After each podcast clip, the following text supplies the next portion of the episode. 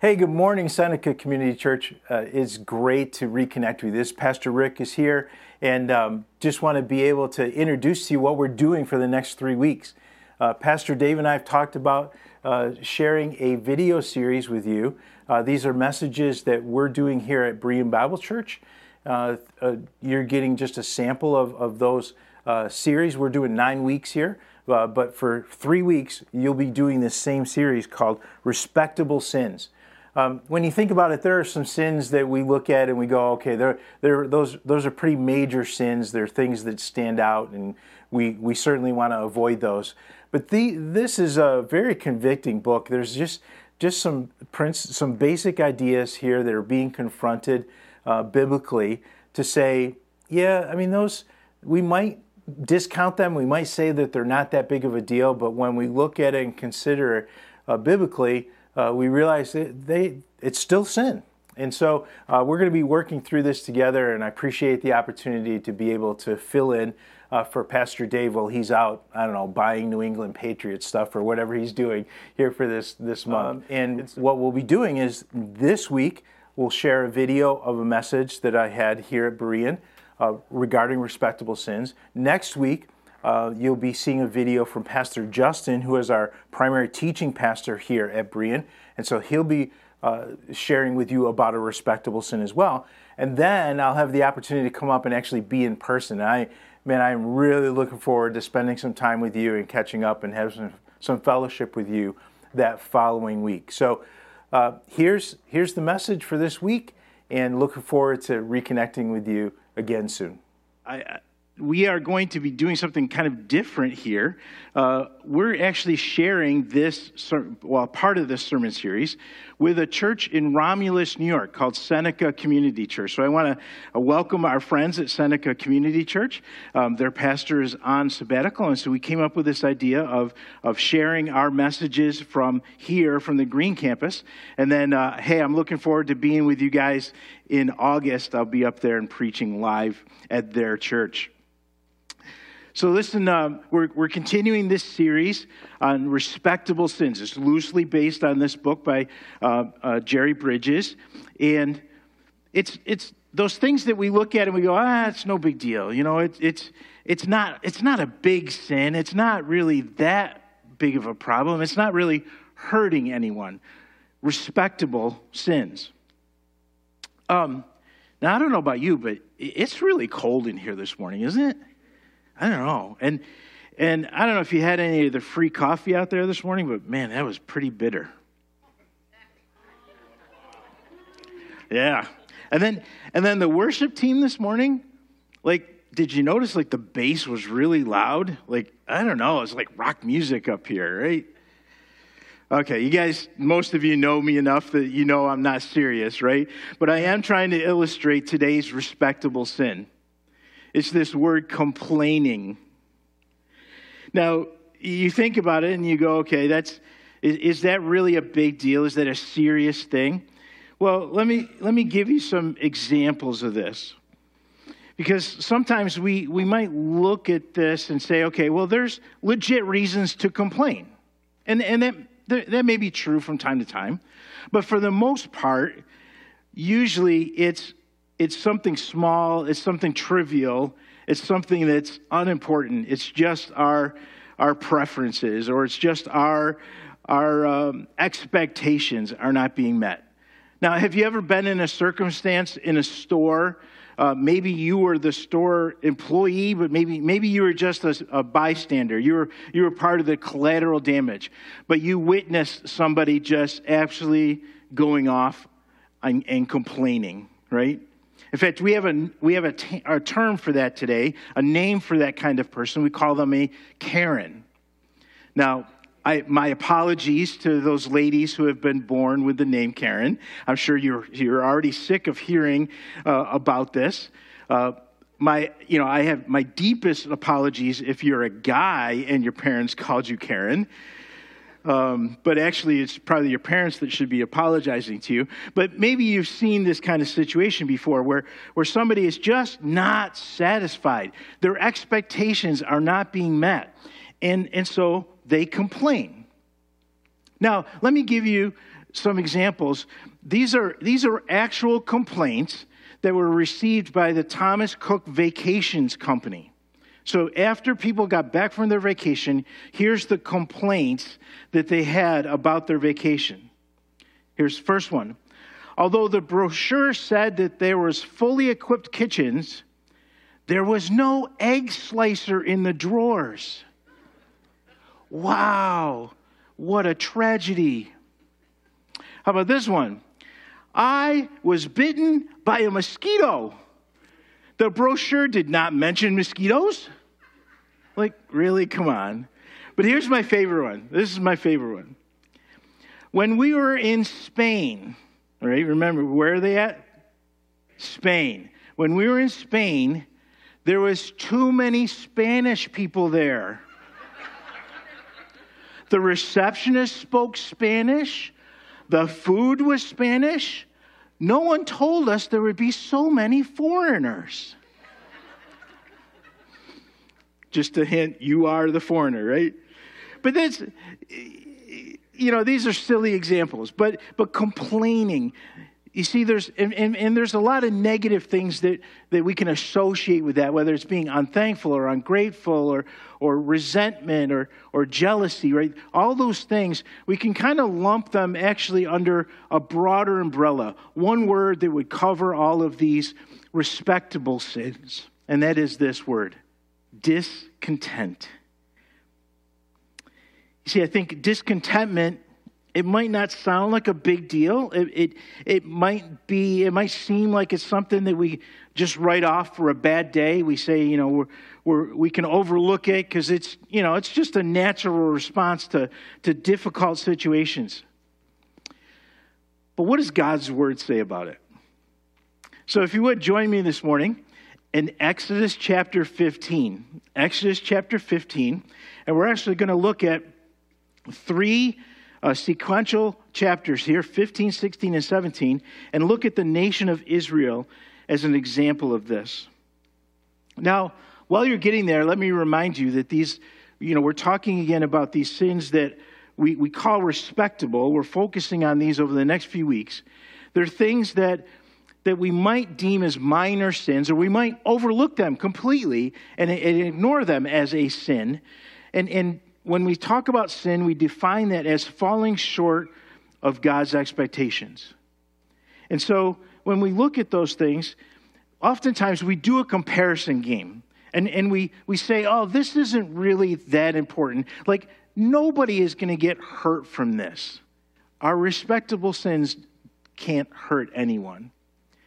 Now, you know, it may seem like, like a, a nice little kitty, but in reality, it's a roaring lion because these respectable sins can have just as much damage in our life and then the lives around, of the others around us.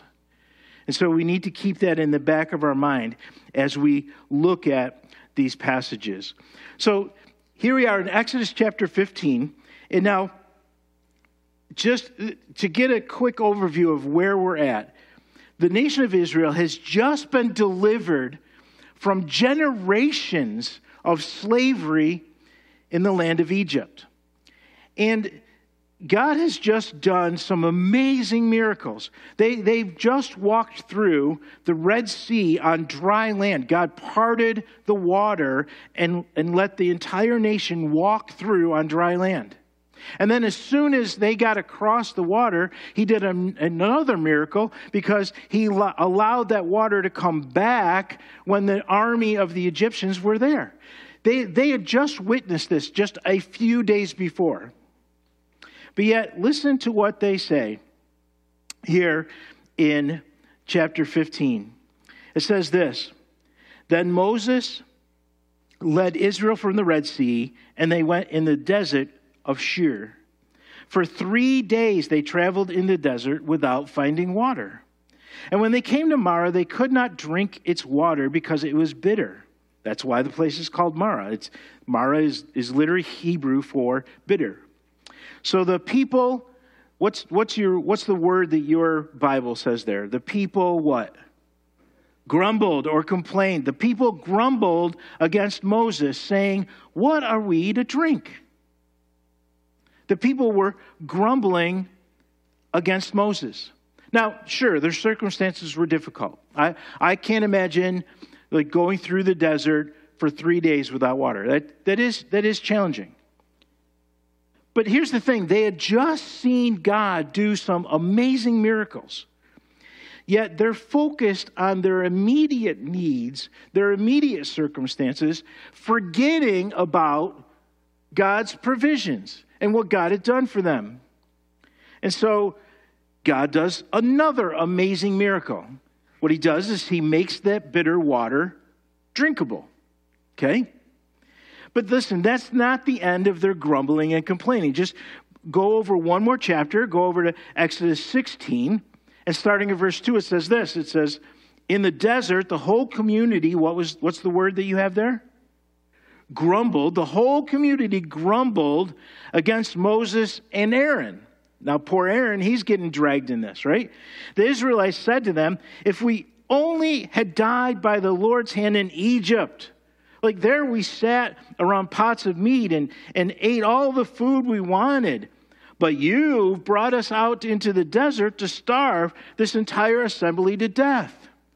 Now, listen, there's a little bit of revisionist history going on here.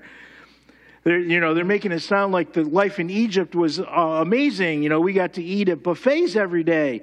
But they're, they're completely overlooking the fact that they were slaves. But they're looking back and, and, and they're, they're saying, you know, oh man, we should, you know, we should have stayed in Egypt. So what does the Lord do? Well, we see the Lord again responds to them with another miracle. He starts this daily provision for him, for them, of manna, bread, literally bread from heaven. And so they get, they get water, they get food, they get all these provisions, but yet, guess what? It's not enough. So turn over one more chapter, chapter 17. Look, look at what they, what they say in, in chapter 17. Verse 2, it says, So they quarreled with Moses and said, Give us water to drink. And Moses replied, Why do you quarrel with me? Why do you put the Lord to the test? But the people were thirsty for water there, and they, what's the word you have in your Bible there? Grumbled. They grumbled against Moses. They complained and they said, Why did you bring us up out of Egypt to make us and our children and livestock die of thirst? And then Moses cried out to the Lord and said, What am I to do with these people? They are almost ready to stone me. So then God answers again with another miracle.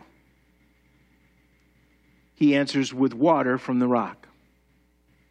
Now, you might notice a pattern here.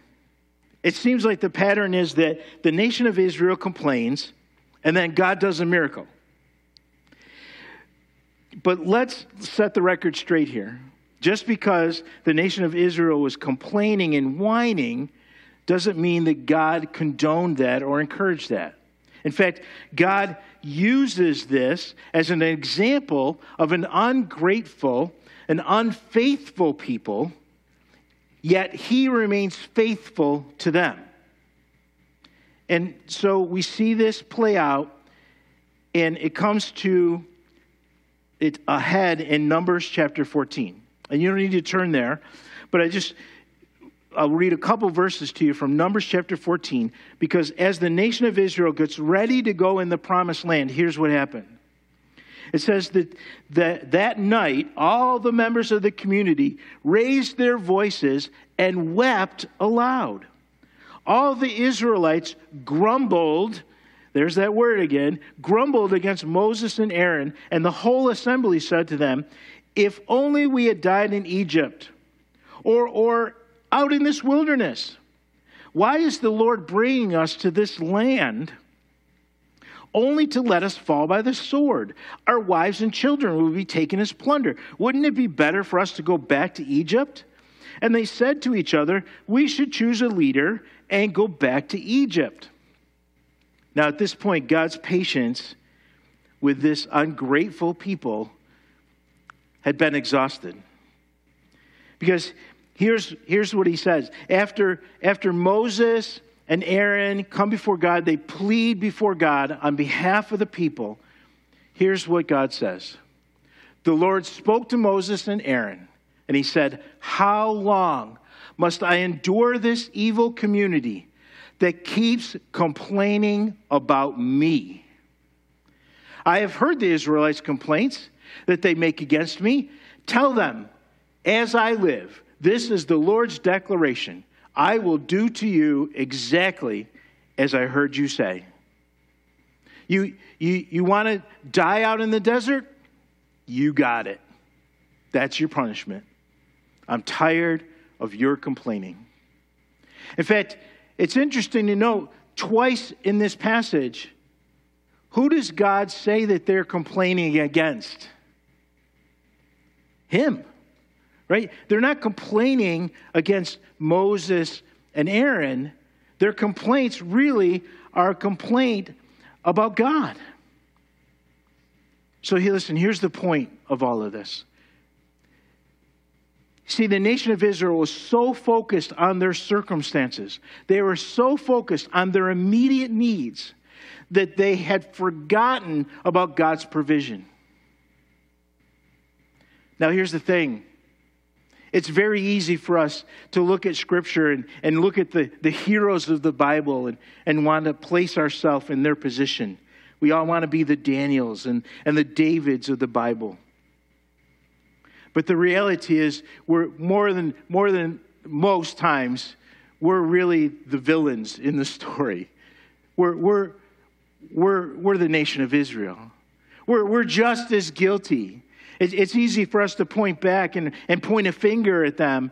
But, but the reality is, if we look at ourselves, the reason that those stories are there is to force us to look at ourselves and go, guilty as charged. We, we do the, the same exact thing. It's so easy to, to focus on the immediate circumstances, on, on what we can see here and now, and to forget how faithful God has been in the past.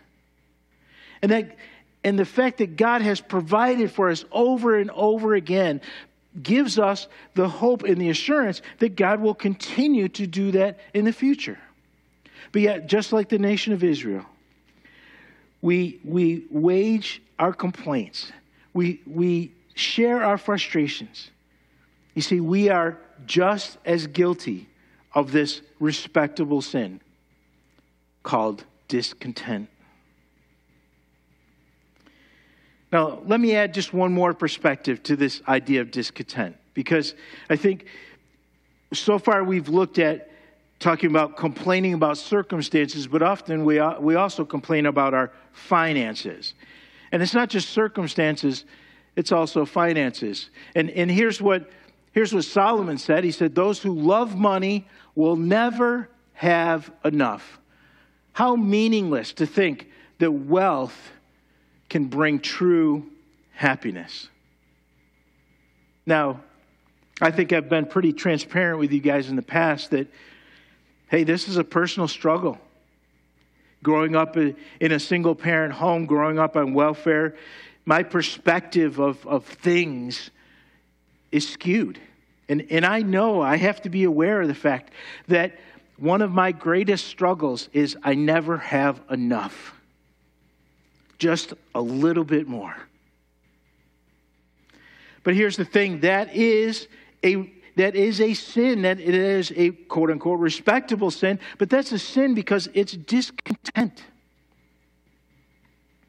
now a lot is being written about the wealth of, of, of, of today the disparity of wealth. And we've got people like Jeff Bezos and, and Elon Musk and Bill Gates that have billions and billions of dollars. The, the, the estimate right now is that Jeff Bezos is reportedly worth about $200 billion. That, and that's just mind boggling.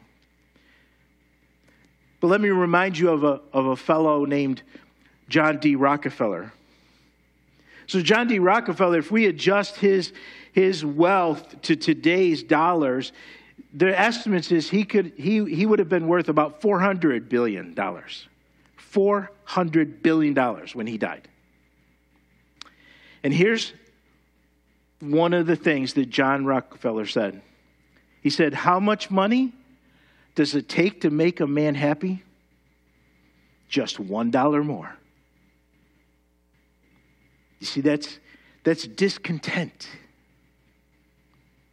Now, don't get me wrong, it's, it's good to be wise with money. It's, it's good to work hard and to save and be prudent. In fact, Jesus had several uh, parables we, where he talked about the idea of investing and, and the idea of working hard.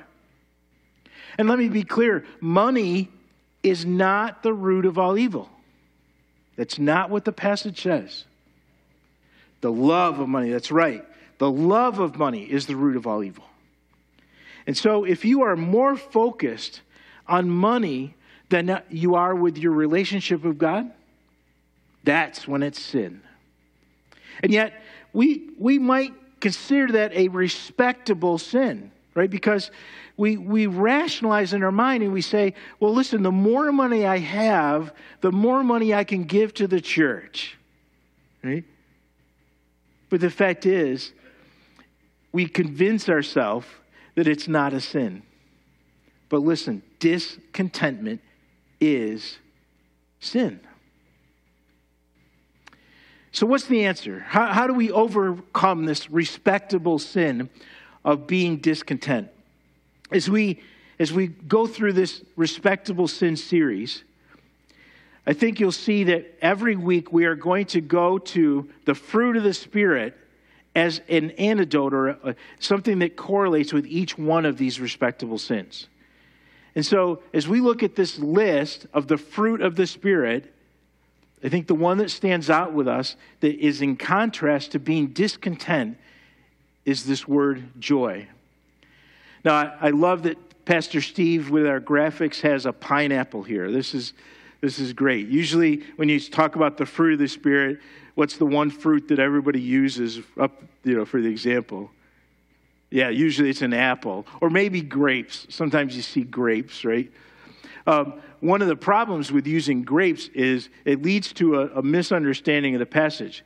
How many times have you heard somebody talk about this passage in Galatians chapter 5 and they talk about the fruits of the Spirit? Well, that actually is incorrect because as you look at the passage, it's very clear that it's singular. It's the fruit of the Spirit.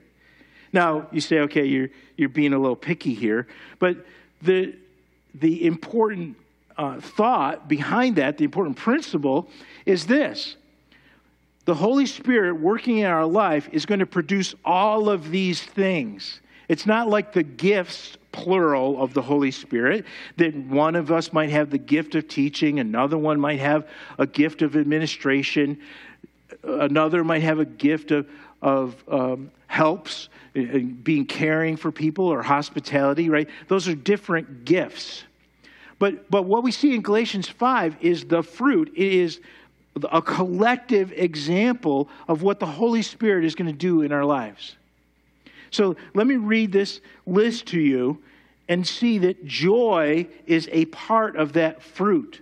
It says the fruit of the Spirit is joy, is love, joy, peace, forbearance, or some, some passages may say long suffering, kindness, goodness, faithfulness, gentleness, and last week we talked about self control. Against such there is no law. So, listen, this is the result of the work of the Holy Spirit within us. It's not something that we can conjure up. If you are a Jesus follower, the Holy Spirit it dwells within you. He, you are the temple of the Holy Spirit, and we should be able to demonstrate these uh, aspects, these characteristics of the Holy Spirit, the fruit of the Spirit. We should be able to demonstrate those things. You see, and, and true joy biblical joy is a supernatural thing. It's something, it's a perspective that the Holy Spirit can give to us. It's not something that we can do out of our own strength. Now, Paul, who wrote this in Galatians, also had more to say on this on the subject. He, he said to his mentoree, uh, Timothy, he said this Yet true godliness with contentment is itself great wealth. Sometimes we want to look at finances as a measure of wealth, a measure of wealth, but yet Paul is saying that, that contentment, godliness with contentment, accept, accepting the circumstances that God's given you, accepting the wealth that God has given you, and how to experience real, true joy. James takes it a step further. James says not only should you have joy like in, in just your, your everyday circumstances, but he says, consider it pure joy, my brothers and sisters, whenever you face trials of many kind. So not just in the, the everyday circumstances and challenges of life, but, but when you are facing like the most difficult times in your life. Consider it. So that, that's an interesting word, consider it. Because what it is, is it's saying make the choice to experience true joy, pure joy. Allow the work of the Holy Spirit. In your own strength, in our own power, we can't do this. But allowing the power of the Holy Spirit to work in our lives and to overcome these feelings of discontent. Now, here's the challenge with this is oftentimes we confuse joy and happiness. See, joy is not an emotion. It's not a, it's not a reaction of, woo, you know, this is great. Joy is a choice, and it's a, a God given ability to overcome circumstances, that to, to be able to, to have joy and rest in the assurance of God's provision despite our circumstances, despite our trials, and despite our difficulties. You see, that, that is true joy. So, if we're really to understand this biblical principle of joy, I would encourage you to spend some time in the book of Philippians. If, if you are really struggling with this, this area of discontentment, I would challenge you to sit down and read through the book of Philippians, read through the entire book in one sitting. In fact, I would encourage you to go beyond that and spend some time and really study the book of Philippians. Because the book of Philippians consistently and constantly throughout the book talks about this principle of joy. And when you consider the fact that the Apostle Paul most likely was writing this book to the city of Philippi from a Roman prison, right? He's in this dark, dingy cell, and yet he's writing to them about joy. And he's saying to them, like, here's some examples of how, how Jesus lived a sacrificial life, and you should do the same. And he, and he talks through all of the difficulties and challenges that he faced. And yet, he can have joy. And so he's encouraging the Philippians and he's encouraging us today that despite those difficulties, despite those circumstances, we can choose to have joy. And listen what he says. In Philippians 4, verse 12, he says, I have learned the secret of being content in any and every situation. He's learned the secret. So are you interested? Like, do you want to know the secret? All right, here's the secret. He says, I can do all this through him who gives me strength. Wow, it was really cool to, to see that generosity story about Seed Company this morning and to see that, that same principle, that same concept, that despite challenges, despite circumstances, despite difficulties and trials, we can have the assurance that we can endure, that we can overcome discontentment, that we can have actual joy in difficult situations through the power of Jesus Christ and through the power of the Holy Spirit in us. Now, sometimes this passage gets taken way out of a context and, and misapplied. You know, people, people, certain translations say, I can do all things through Christ who strengthens me. But that's not the context of the passage. It's talking about overcoming difficult circumstances and having joy. So here's the thing as we talk about this respectable sin of discontentment, let's go back and, and think about the nation of Israel and, and what we've learned about them. Because through them, we get a better picture of ourselves. And while we look at them and it seems to be that they were complaining about Moses, the reality is God recognizes their complaints as an affront to him. And so I think one of the things that we need to walk away this morning from is and, and learn and understand is that discontentment is a complaint against God. And that's why, it, that's why it's sin. Because, you see, if we really believe that God is in control, then comp- our complaining is saying, God, why aren't you taking care of this? It, it, we're literally like shaking our fists at God and saying, you are not enough. Or, or you really don't care for me. Or you really aren't going to do the things you said you were going to do. Now, listen, so here's a, here's a really interesting way to expose this in our own lives. And I know this is going to sound weird. But when you catch yourself complaining, add this phrase to the end of the sentence. All right? The phrase is this God has blessed me with. All right, let me, you got that? God has blessed me with. Let me give you some examples. Like, I am so fed up with that coworker that God has blessed me with. Right?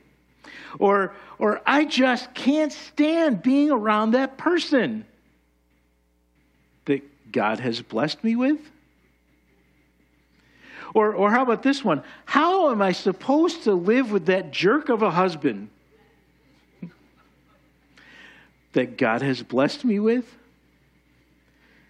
Do you see the do you see the how it exposes our sin of discontentment and the fact that it is it's really a discontentment is a complaint against God. If we if we say that God has given us and blessed us and put us in circumstances, but yet then we complain about those blessings, we complain about those circumstances, we are literally complaining against God.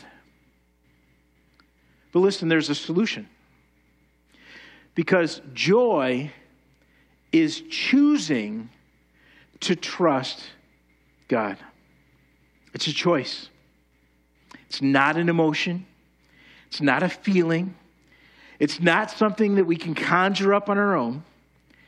It is the result of the Holy Spirit working in us, refining us, changing our thinking so that we see things from a heavenly perspective.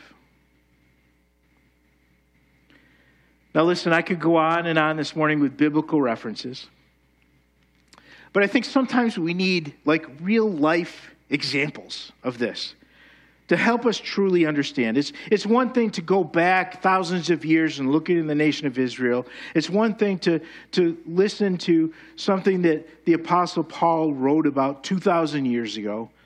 But how about a real life example that we can see today? And I can't think of a better example for us as Bereans right now than this lady right here. Now, listen, she didn't wake up one morning and go, you know what? I want Pastor Rick's hairstyle. right? Vanessa has gone through seven months of chemotherapy. And it would be very easy, it would be almost expected that her response to this trial in life would be grumbling and complaining. Like, if we're honest with ourselves, we grumble and complain about the stupidest, littlest things. But I can tell you that Vanessa, through this trial, you can't deny the fact that she has exhibited joy. And she didn't conjure that up on her own. It's true, spirit led, spirit driven joy that despite her circumstances, she still has been pointing people to God. Now, if you've seen her, singing up here, if you spent any time with her, you can't help but see the joy of God shining through her life. You see, and it's, and it's more than just her powerful vocals or her enthusiasm as she sings. It's a, a, a God given ability to choose to trust God. You see, joy is choosing to trust God. See, instead of focusing on her struggle and her, her, her circumstances, she has been a great example of what it means to trust God in difficult times. But here's the thing according to God's word, you can do that too. According to God's word, I can do that too. As a Jesus follower, we have the power of the Holy Spirit in us to be able to choose joy no matter what our circumstances are. Joy over discontent. That, what, that is what God expects from us. Would you stand with me as I close in a word of prayer? If you would, bow your heads and close your eyes. And this morning, this message has been primarily to those who have accepted Jesus as their personal Savior those who have made the decision to be a Jesus follower. But this morning, if you're listening to this and you're hearing this message and you're going, there is no way. I just can't do that. You know what? You're right. You can't do that without the power of God within you. But if you've never made that decision to trust what God has done for you, the fact that He sent His Son Jesus to die on a cross for your sins, and that Jesus defeated death and defeated sin, He rose again three days later. If you've never made that decision to trust Him, you don't have that power. You can't do these things. And so I would encourage you this morning to reach out to somebody and give us the opportunity to show you from God's Word how it is that you can become a Jesus follower. But for those of you that are listening this morning and you've made that decision, you know that the Holy Spirit dwells within you, then you have the power. You have the secret that Paul talked about of having joy despite our circumstances. And I would challenge you this morning to allow that power of the Holy Spirit to work through you and to overcome the respectable sin of discontent. Our gracious God, we come before you this morning. God, we thank you for the opportunity to worship you this morning collectively. God, we thank you for the opportunity of being able to look at your word. And God, when we look at the nation of Israel and we look at other examples of the Bible, help us to understand that that's us. Like we're guilty of those things too. But God, we thank you even more that you have provided for us the answer. Jesus promised to his disciples a comforter. And, and we see that as, as the, the time of Pentecost came and, and the church began, that you provided the Holy Spirit and the power of the Holy Spirit to the people. And we know that as we've put our faith and trust in you, that, that you have given us the Holy Spirit to indwell us and to and to give us the strength and power to do amazing things. But they are all through your strength and your power. So, God, help us to overcome the sin of discontent. And God, help us to have experienced real, true joy, pure joy, joy from you through the power of the Holy Spirit. God, we just thank you and praise you for all of these things. We pray in Jesus' name. Amen.